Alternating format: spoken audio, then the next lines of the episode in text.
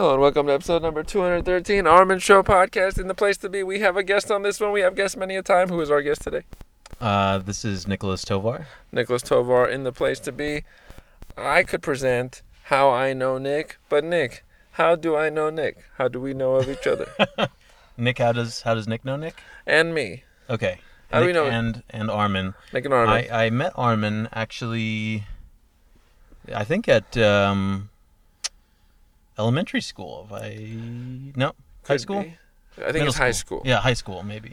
Well, there was What- a short time you were in What elementary, middle, and high schools did you go to? Junipero Serra. Middle was Balboa. I went to Balboa. yeah, so maybe it was Balboa, and I then you went away for a little bit, I went away, came back. came back, and Buena then High, school. High school is where we reconvened. Boom. Okay, I forgot about the middle school. This is why you need to check on things. You forget things in life. Those are in Ventura. I lived in Ventura County. Great place. Relaxed individuals. Wonderful. hmm Now, Armin was spelling bee champion. hey, no big deal. we'll just leave that detail out that is true and accurate about the past that happened. And then also at uh, college related, Ventura and UCSB Ventura related. Community College and UCSB we went together. Boom. Also roommates at some point. Yeah, roommates at UCSB. This man is cool. that is wonderful. Now, Nick, Yes. I would intro by mentioning we both have scientifically oriented minds. I'd agree. This is a nice feature. Tell me about your inclinations in science, why you have liked it, and did you like it from age two? Has your personality changed since a- since age five? Uh, I don't know about change. I mean, definitely I've grown I, Okay. since age two. Show off. I've grown. yeah. Uh, I, I don't know. I've always been kind of interested in science. Uh, I think when I was younger, I remember someone asking me what I wanted to be, and I, I said entomologist, Oh man, what is what is that? uh, someone that studies insects. Oh, I didn't remember that. So that's some skill. So Yeah. entomologist. Yeah. What age did you say that at? I- It was probably, I don't know, preschool, three to what, five. What kind of preschooler says that? Who sa- usually ask preschool, what do you want to be? The color blue. That's it. Okay, cool. So you like bugs. Yeah, I liked bugs. I, in general, I think I was uh, pretty curious as a kid. I got into video games really early too. He loved Quake. Kidding. Yeah. Which ones? Quake. Well, I started on the Atari when I was like three, Okay. playing with my family. That's Yeah. early on. Uh huh. But then also, kind of, I think along with that was like a curiosity of computers and, uh, you know, my dad was kind of into science and teaching me certain things about nature and just making sure I was curious in that regard. Mm-hmm. So I think that kind of pushed me towards, you know, science in general, observational, and and kind of rem- remembering to answer or ask those questions. I guess. Right. Questioning. The Rook in the last episode talked about questioning everything. That's one of his life Mhm. mottos, uh, which most people don't do. They're just like, I go with what it is. But if you do that, you're always on autopilot, and you didn't add anything. You just followed along, which is okay, but not interesting at all. Well, right, and you don't and you don't like learn for yourself kind of the what's going on in your own environment. Right. Yeah. You're just going along with it, Mhm. like amoeba to light. now, you said games, by the way. Rhodopsin eye spot, right? Shoot. Shoot. Go scientific with the rhodopsin. R H O D O P S I N. Can you use it in the sentence? I already spelled it. So, no big deal. Spelling bee champion. What is that? Thank you. Rhodopsin Ice Bot? Ice eye, uh, eye spot, Ice Bot. right? Don't uh. I know everything. Tell us about it, though, just to the- remind me about what I already know about. you mean the blind spot? No, we're No, talking they about have little eye spots. I think some of the pro- prokaryotes have hmm eye spots that are made with rhodopsin, right? Okay, Some of the earliest ones. I this is remembering from high school biology, so that's good. Yeah. I'm gonna look it up. I might put a link to something related to rhodopsin under this episode. So, but you mentioned games, right? yes. I played games. A lot of them are on computer. Take us through some of the games you played over the years from when you were zero to now, when I was zero. whether video games, computer started games, in the or womb. board games. No, uh, started in the womb. no, I think so. Like I was saying, my first kind of um, involvement or, or introduction to games with, was the Atari 7800, I think. Okay. And so I'd play with my family. We'd play I don't know. There was one called Tanks. And, Tanks. Is that like Scorched Earth? Did you play Scorched Earth? Uh, I did play Scorched Earth, but it Different. was much simpler. Like move your tank through a little maze and then shoot at the other tank. Pretty good. Pretty Not good. no no trajectories. I love trajectories. But that's cool. It's precursor to Scorched Earth, Mm-hmm. which was the tagline was the mother of all games. Yes. Yeah. And then uh, like kind of favorites like Uh-huh. Pac-Man, Galaxian, um, Vanguard was another game. I had E E.T. Was Galaga on it? Galaga, yes, Galaga. Ah, yeah. You had E.T.? E.T., which was a kind of uh, cult following favorite, I guess, because it was so horrible. It was horrible. There was literally, yeah, there was. There's one story, I guess, regarding E.T.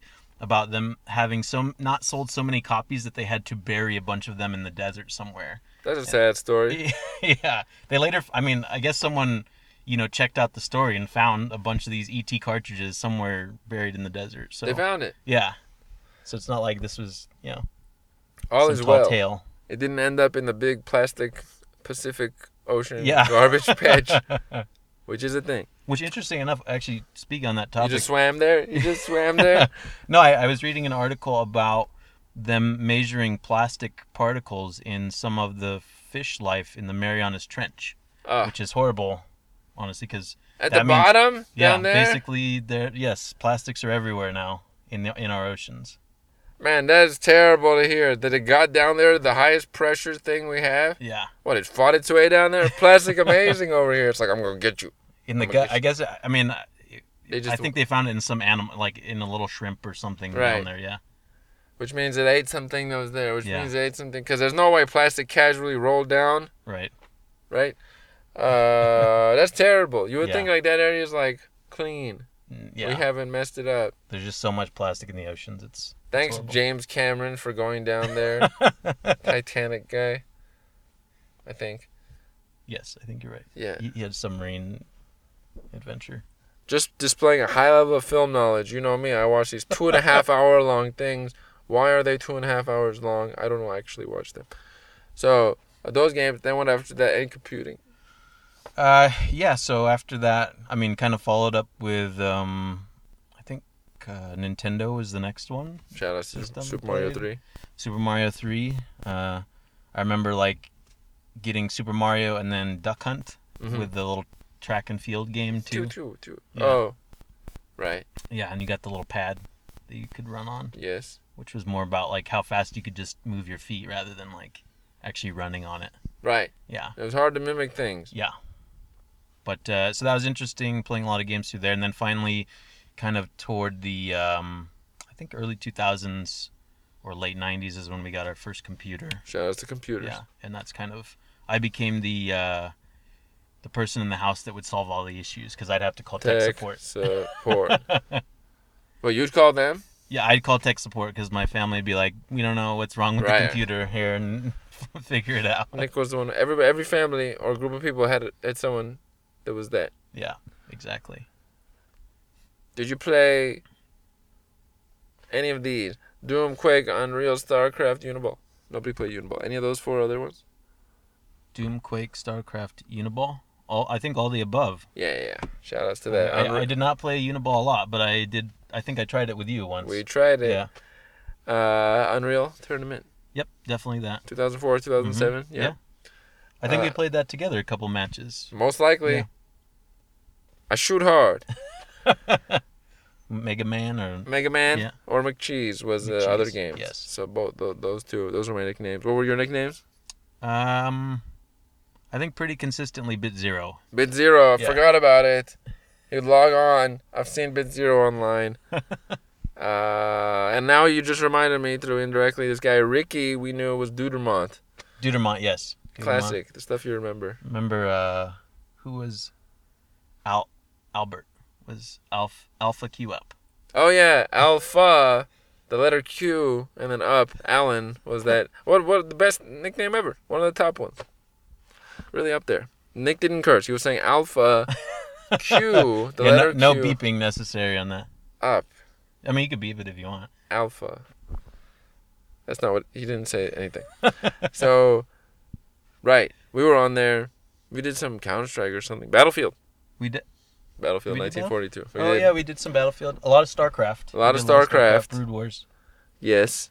Oh my gosh, by the way, I mentioned it before. Me, Dan, Tom, Alan, Brian, these were some of the crew. Shout out to Nick. I don't remember playing with Nick, but he remembers.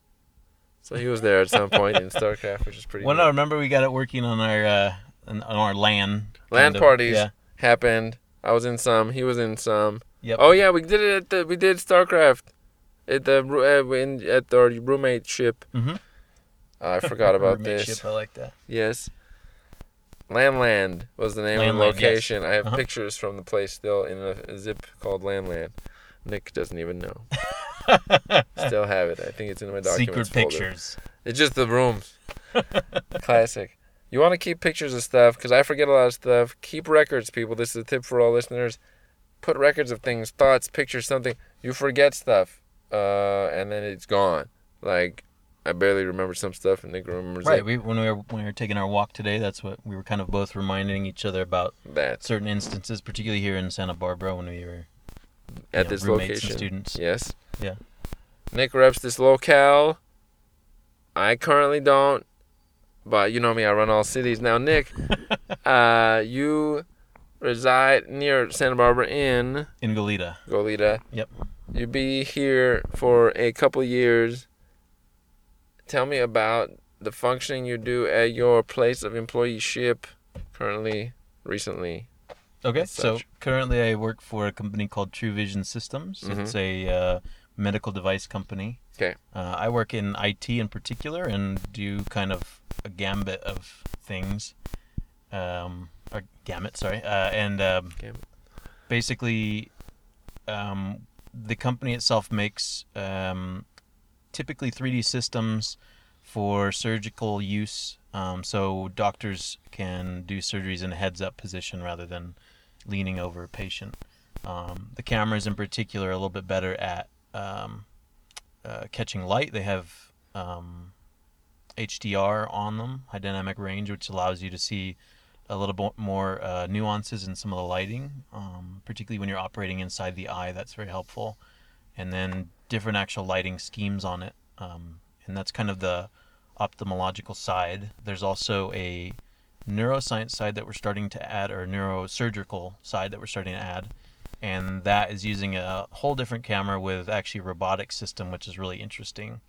Um, it's kind of in its kind of um, introduction phase. They're just starting to kind of get surgeons' opinions on it to improve it and um, kind of get it into surgical rooms where it should make operating a lot easier on patients. Um, some of the systems we actually create too for the on the ophthalmology side, um, um, there's software that our software devs create that actually make surgical or map map the eye essentially and allow surgeons to know exactly where to do their cutting. Um, so there's no kind of second guessing of you know where they should be operating, um, which which helps you know make surgeries more successful. That makes sense. Yeah. High level of detail. Imagine cutting an eye and then neuroscience, big fan, so that's brain, Mhm. and they are making it easier to do. Right. Yeah, they're making it easier to do spinal surgeries, even cranial surgeries, um, because the robotic arm that they're working with can kind of move in different directions. Um, actually, uh, one of the guys I works with is writing kind of all the, the software for that, and he's adding in things that like um, lock to target, so you can rotate around a specific point. Oh. And so if they need to, let's say, open up the skull and then see in a particular portion of it, they can kind of lock it on that particular portion of the brain, and then if the surgeon needs to move his tools in one direction, he can actually rotate the camera, you know, over a sphere, spherical kind of coordinate plane. So um, that allows him to kind of get whatever view he needs to make the best judgment of where he should be operating. That is superb. It's pretty cool stuff. Rotational pivot, Mhm. something of that nature. How do you build that? Yeah, and this is actually a very prototype because a lot of um, neurosurgeries and ophthalmological surgeries, and even kind of in dentistry, they're used to using um, oculars in this kind of mechanical microscope that's on kind of usually it's like a a, a pivoted arm of some sort Mm-hmm. um, that they use and can be quite cumbersome in a in a uh, surgical room, and so this robot is actually a lot smaller and isn't, you know, isn't uh, doesn't need a lot of room to interact with stuff. That's a nice feature. Multiple selling points. Better scanning, smaller footprint. Right. So overall, we're hoping it, it allows for um, quicker surgeries, um, not tiring out the surgeon as much since they're not operating in a heads down position. Mm-hmm. Um, allows them to actually see what they're operating on better. Mm-hmm. Um, you know, allows for more mobility in the actual scope itself. Kind of in general, kind of um, raising the efficiency of the, the surgeon, and thus hopefully um, creating a more um, you know positive uh, surgical outcome. This is a fabuloso you are doing IT related to this, which was related to people once asking you, "Can you help us with IT?" Life presupposes the future. That's neat. Have you broken their internet at any time? I have brought the internet down many times, uh, usually to fix something, but um, yeah. Besides kind of the day to day to day IT, which uh, we handle sometimes, or I help manage a lot of the projects. I actually build uh, some of the images, the the OS images for the systems themselves that we send out with uh, with these carts or or whatever surgical carts. How cool is that? Yeah. Images. I have used it to back up when I was switching to Linux or something. Maybe something yeah. like that. Yep. Can't recall. I used Linux before. Didn't remember that till now. So you got to keep records of stuff. I was on Linux like three times. This is neat. Now connected to information technology and or upcoming research prototype whatnot. I had a few scientific things I wanted to discuss about upcoming uh, stuff. Okay. Thoughts on it. Okay. Okay. One of them, 3D printing. Have you seen any examples of it? Is that related at all? Probably it's not that far from what is being described. What is cool in that that comes to mind to you? So Or- actually, yeah, at True Vision Systems, we use uh, our engineering team uses two different 3D printers to kind of prototype certain designs on things. Particularly with the um, part of the surgical cart, there's some attachments for the robot that allow it to move in certain directions when the you know when like our microscopes attached to it, Mhm. and uh, those things were all prototyped using a 3D printer. Oh, neat. Yeah. And then so they're pro- and then later they're printed out with like normal. Yeah, later they're machined. Yeah. Um, huh. Yeah. That's useful. Way efficient because then you can try stuff you couldn't do that before. You'd have to machine exactly. Yeah. the machine the machine. You'd have to use metal components and and, and wait a, wait a long time to get them machined, and uh, now they can just kind of prototype it and print Is it. it plastic? Have it ready. Yeah, plastic. Plastic. That's pretty neat. That's right there, folks. So 3D printing happening right now. Uh, if you didn't know, now you know. That's cool. Separate one, VR. Have you looked in VR glasses? Thoughts on that? All these things for some reason are relating to the stuff that you are around. Yeah, actually, Disturbing. So what do you use cryptocurrency there too? Next thing. blockchain is yeah we use that no uh so with the the vr um is interesting because when i first started the company uh one of their big things is 3d right so Mhm. and they use that so the surgeon can still have depth perception even without looking through you know the standard binoculars that they usually use to look through a microscope That's pretty cool. um, so now they use 3D glasses and look at a big screen, and it still allows them to get depth perception while they're operating. Um, prior to that, besides thinking about using a screen and glasses, they were looking into the possibility of using um, like an Oculus Rift um, rather than having a full screen in front. Um, that's something they still are kind of toying with, I think, uh, but it's not um, kind of a main uh, goal. But Right. it's definitely an interesting portion. I think I think the tough part is, is that um, for kind of the needs, um, you know, of of the surgical realm, you want the image quality to be as best uh, or as nice as possible. right. And right now, I don't think quite Oculus Rift is there with some of the resolution or or even some of the other ones um, that are coming out. But it's getting there, I think. So it's nifty, but you can't mess with this stuff. You want to mess with the eye? Other person will have 2020 vision to 27 vision. Seven's an odd number and not normal. Or maybe actually has better vision. We'll make it 2037. That's because of a false cut. That makes sense. You can't go to a thing when it's medical grade if it's not medical grade yet. Yeah. You just can't do it. It's sort of like army grade or whatever they call it, uh, military grade. Military grade, yes. Boom. That's two of the system. What is not in this thing? they have. Do you what's it cryptocurrency? Y'all using cryptocurrency? Yeah, no, we we don't use any blockchain, not as of yet, at least. Uh, I know that's very popular in in kind of the entrepreneurial world. Everything blockchain is people are kind of jumping on, but right. um, nothing of that yet. Although I have heard potentially some, you know, patient data and things like that are being, you know, looked at as far as being stored with blockchain technology. Oh, that's um, pretty cool. to kind of anonymize some of it. Right. So the records aren't released. And last one was AI. Is there any AI connected to the, Um, I can't say AI specifically. I think one of the things we're looking into is uh, they they have a new project they're working on, or it's not new, but they've been developing it for quite a while. But it's um, using um, mapping from uh, different data sets. So like they're looking at um, Google Maps? not quite. So the, the Google Google Maps of inside your body. So like they'll take Oh, cool. they'll take MRI data and then what they're doing that is they're mapping it to kind of laser scans of the person, the patient. Okay. And so while the basically while the um, doctor is operating, the surgeon's operating, they can kind of see on a screen where they are in three dimensions Mm-hmm. um, inside of a patient, and some of that um, data that they they kind of kind of collect together, kind of to parse it together.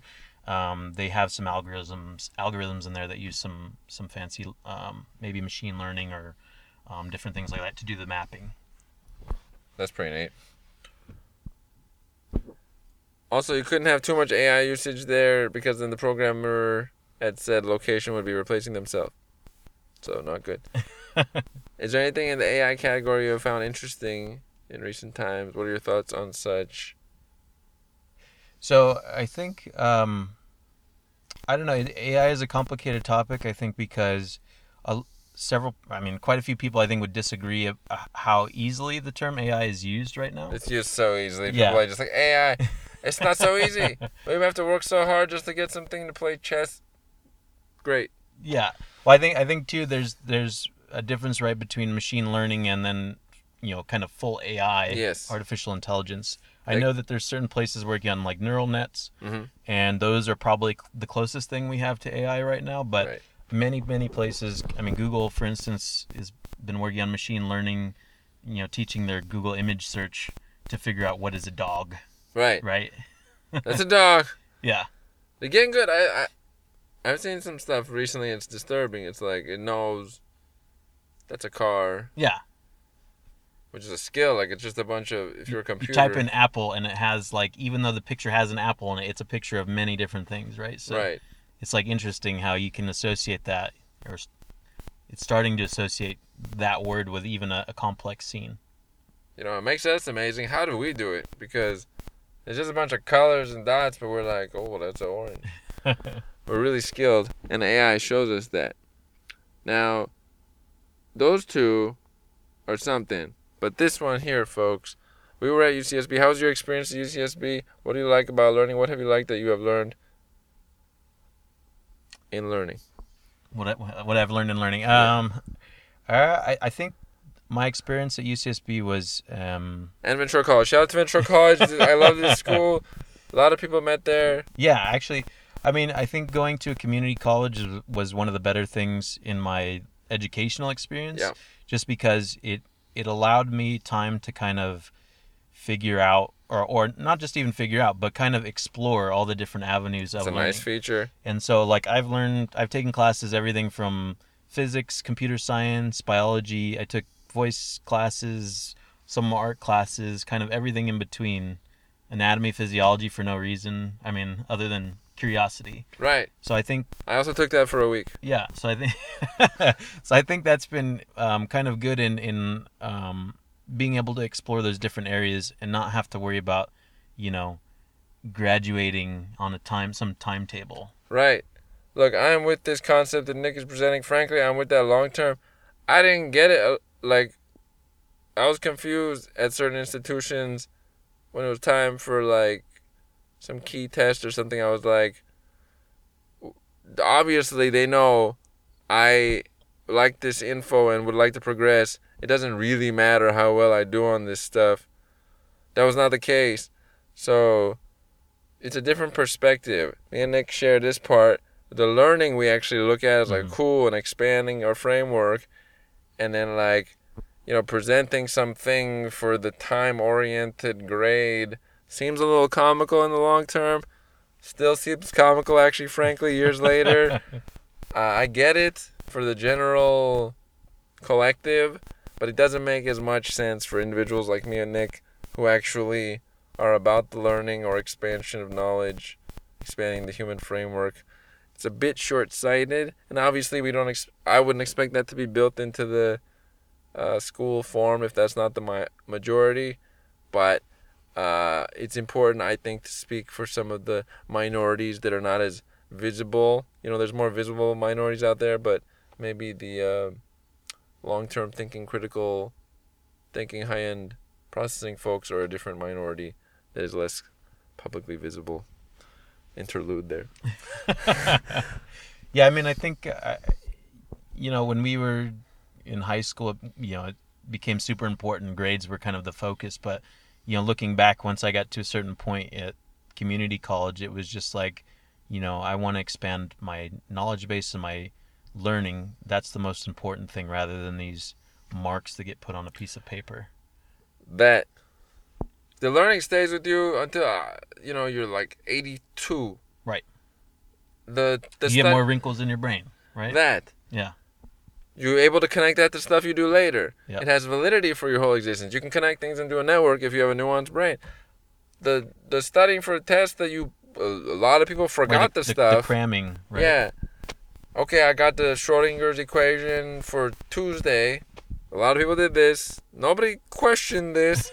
and then like by Thursday, you could ask the person like, "What's the? Eh, I don't know. Next thing." Right. That was just for a test. Would be their answer, maybe. Right.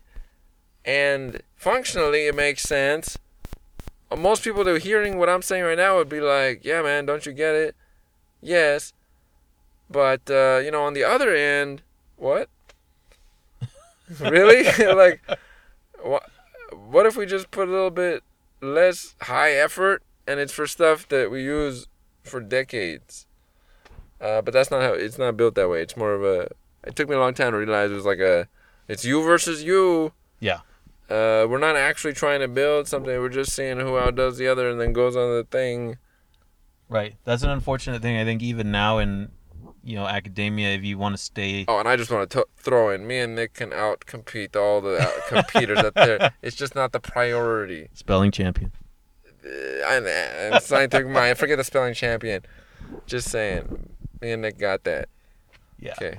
Uh, but uh, yeah, I think I think it's important, at least when you're going through your kind of collegiate career, to remember that, yeah, as Armin says, you're only competing with yourself, and then it's not just about getting a degree; it's about kind of increasing your understanding in whatever you enjoy or what you are good in, um, and then kind of bringing that into the world because sharing that what you're good in and what you enjoy is important um, to fulfilling other people's lives as well as your own.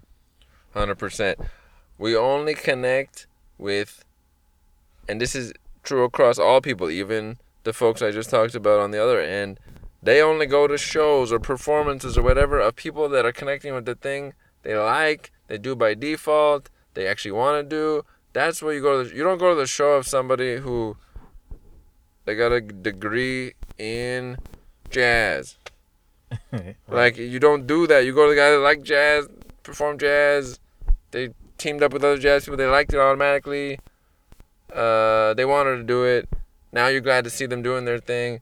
We do this in all aspects of life, but for some reason, it's not included in the. I get it. The system of learning. standard curriculum type, yeah. Yeah, it's like shunned upon. Like, what you thinking you're doing? But then those same people will be like, "Oh God, I just paid 120 dollars to go to the show of John, who does that thing." Right. Or even uh, not just creative fields. Could be like uh, uh, the the engineers we like, or the people like you know Ford for cars or whatever. So they, Maybe they- there's a great a great surgeon and everyone goes to him because Right. he does a, an, an awesome job. it's his thing. Yeah. Uh, we might want to support that. And, oh, and also we connect with the passion of people. Yeah. What is humanity but connecting with that passion? Without that, we'd all just be like, nothing to connect to. It's that and then the adversity of life which also it connects back to passion. That's all we connect with. The other stuff we can't. It's like inanimate. Right, and on on top of that, not only are you so if you if you're following your passion, that's one thing, but also you're giving value to everyone else in the Mhm. society. If you're like, doing inspiring. something that you're good at or that you enjoy, you're you're yeah you're providing value. They get an energy out of it. Yeah, You're transferring some E to them through your thing. And you can only do that with like when you don't like something, like an office space. He's like, Well, if you don't like your uh, job, um, you'll work you'll work at it, but he said you'll work just hard enough not to get fired.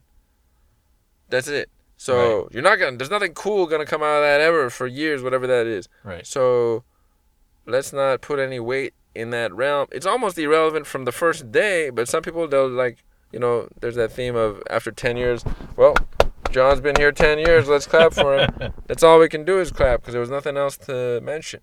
That's like when I say somebody's nice. They had nothing to mention. It's like, uh, Mike's nice.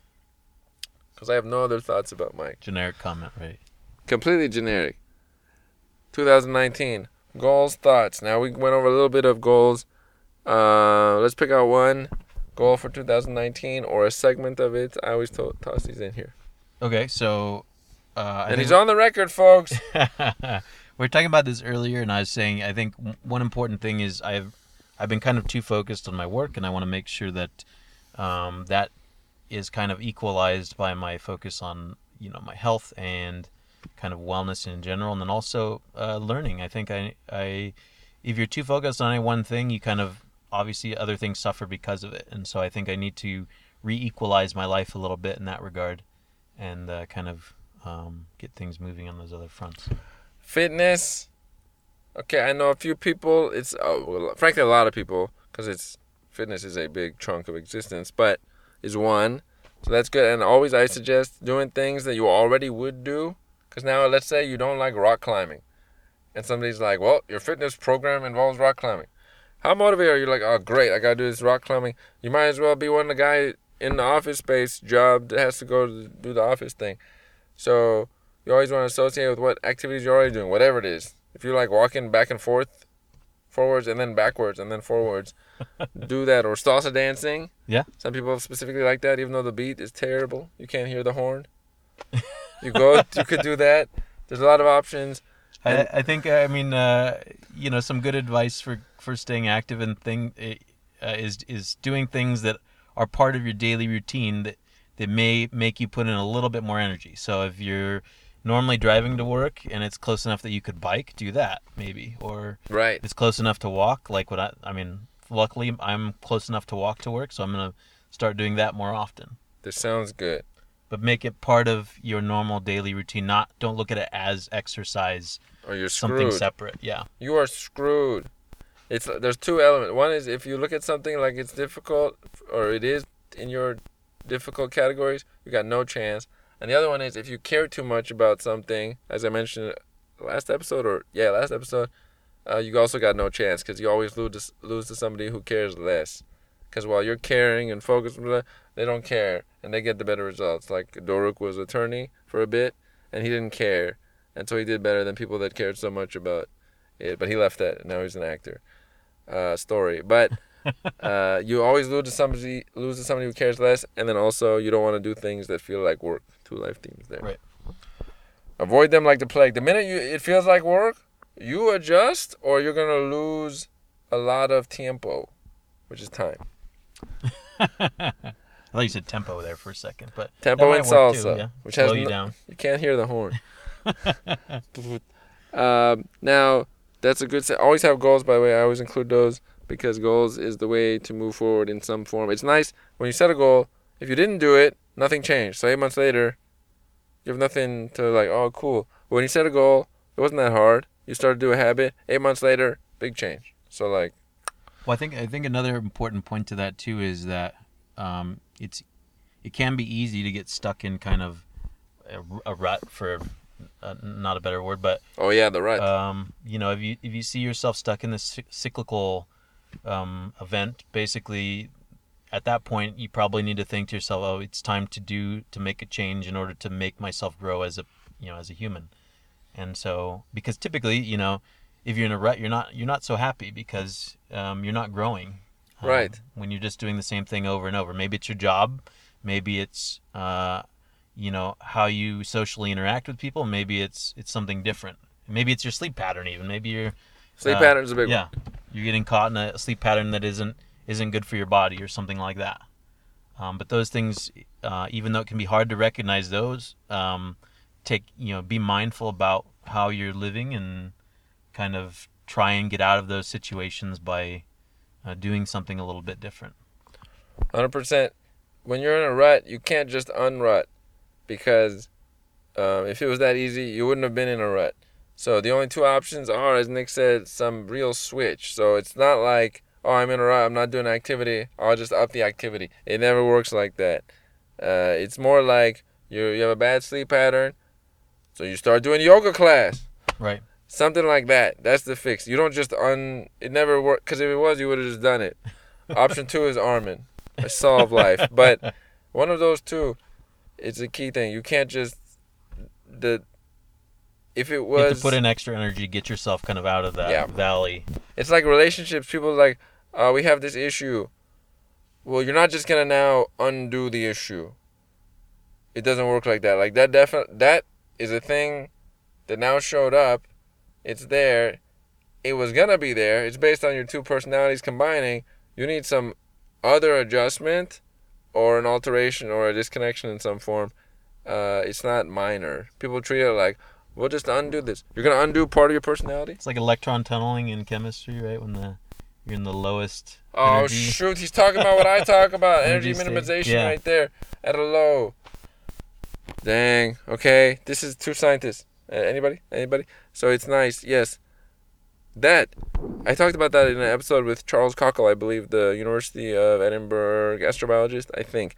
But yeah, you fall into energy. Yeah, I did talk to him about like I thought a career is a, an energy minimization too, because basically you're getting into something that you kind of do by default Mhm. for many many years, and it's uh, convenient and efficient. Uh, yes, if you have a let's say relationship and you fall into that, now you're at a you're in a crevasse, if you Mhm. will, and uh, you don't just undo that. You have to jump Yeah. to a different hill and work from there. Dang, analogies, folks, or connections, something. Great tips. Two, I want to add in one D and D you play. Tell us about Dungeons and Dragons. Anything interesting there? Sure. Yeah. I mean, I just started playing D and D again uh, this past year, and I've been playing it now again for about six to eight months, some, somewhere in there. Mm-hmm. And uh, I think, I mean, if you haven't played it, I would recommend doing it. Number one, because uh, it's a good way to kind of um, refocus your mind a little bit on doing something that isn't necessarily consuming um, media, right? So it's you're not being I'm fed gonna have a anything. You're, you're imagining your um, your environment that you're in, uh, and then kind of playing off that with some improv- improvisation, Mm-hmm. and um, just kind of using your imagination a lot to come up with, you know, what what's going on in your in the story that you're telling, basically. So I Mhm. think I think it's a good way to to in in at least you know our current day and age where we're used to video games or or computer entertainment or you know even TV still the people that watch that um, it's away from it, getting away from just consuming media and then you're kind of creating your own stories in that regard. Right. Creation versus consumption. Yep. I am heavily on the creation side. I see happier people there.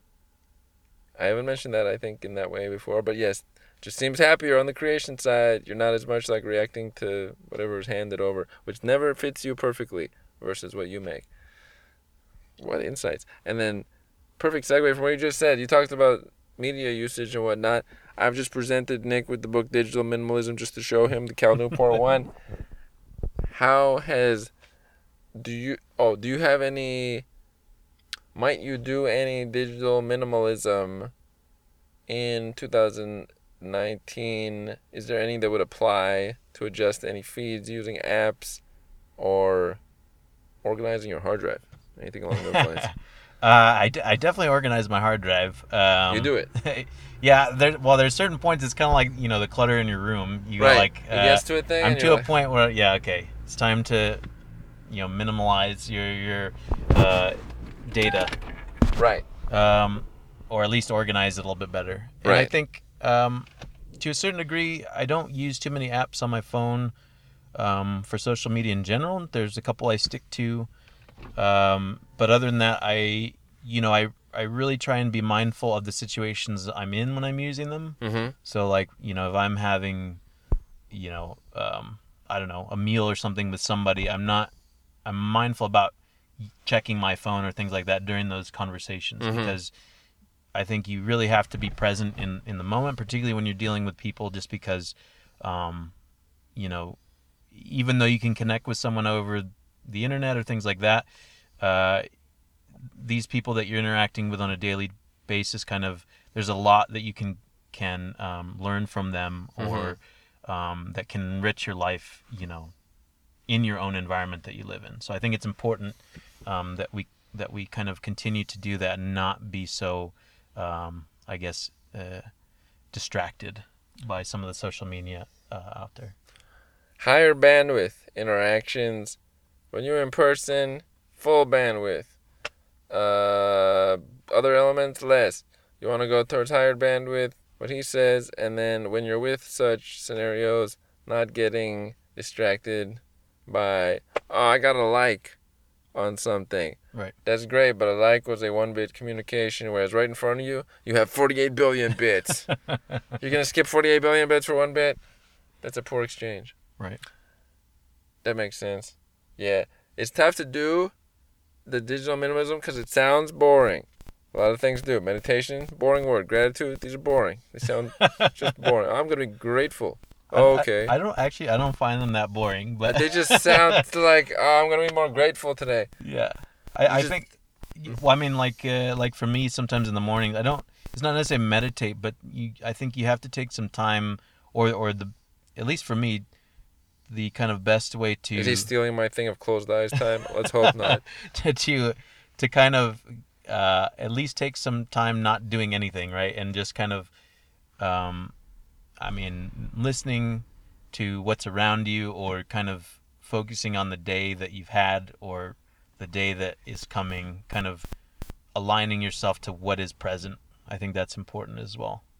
That's true. I just want to point out, I was thinking he might mention close the eyes time, so I close my eyes right now.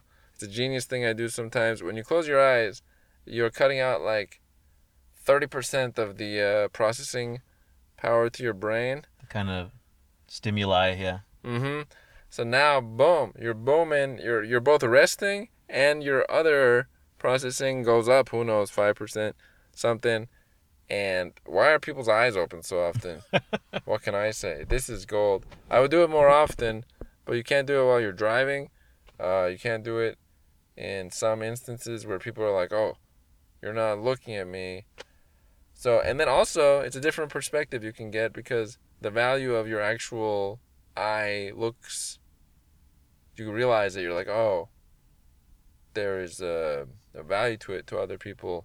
How much of my eyes do I use?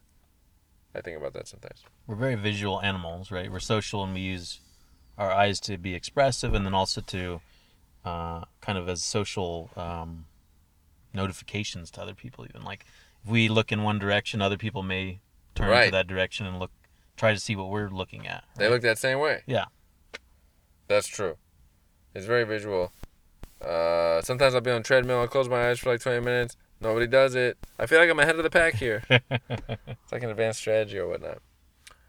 Nick, I think that that's great because you're also kind of you're focusing on on your present, right? Which is Mm-hmm. um, maybe it's you're listening to something like your heartbeat or Okay, I am not doing that. Okay, I am resting my eyes. I'm sure that's a good idea. focusing on your breathing. I don't know something. No, No. okay. My eyes go hard when they're open. So then sometimes I'll close them. Um, it's like, let's say you're LeBron, okay? Your dribbling and such time is way more valuable than John's dribbling and such time, right? So LeBron should be careful how much dribbling and such he does, right? Just happens to be me looking at things is really potent, so I am I am very careful with it. Okay. Eye time, if you will. Eye time. I'm not losing my eyes. Okay, Nick. I like to check this one as we close out this episode. What is one message if you would tell all people that represents your thoughts in a sentence? If you had a megaphone to all of humanity, what might be something you would mention to the 7.7 billion people of our planet? It would it would translate to that language. Kind of a, a blanket statement for people to. something that represents you could be a message toward them or a Mhm. message about you. I make it so broad. It's so difficult. Armin makes life really challenging. Uh, I don't know. I think. Um, I guess one of the, kind of the the things I've tried to live by is kind of, you know, uh, be kind, treat others as you'd expect to be treated. I guess, and Mhm. and um, you know, there's things a lot of people are going through that we have no idea about, and You have no idea. right and it's you don't need to add to that misery per se um, so just be mindful of what you're contributing to kind of the Mm. negative and the positives of society and hopefully you know your life i mean you can push for more positive in the world rather than negative That's that's the stuff right there.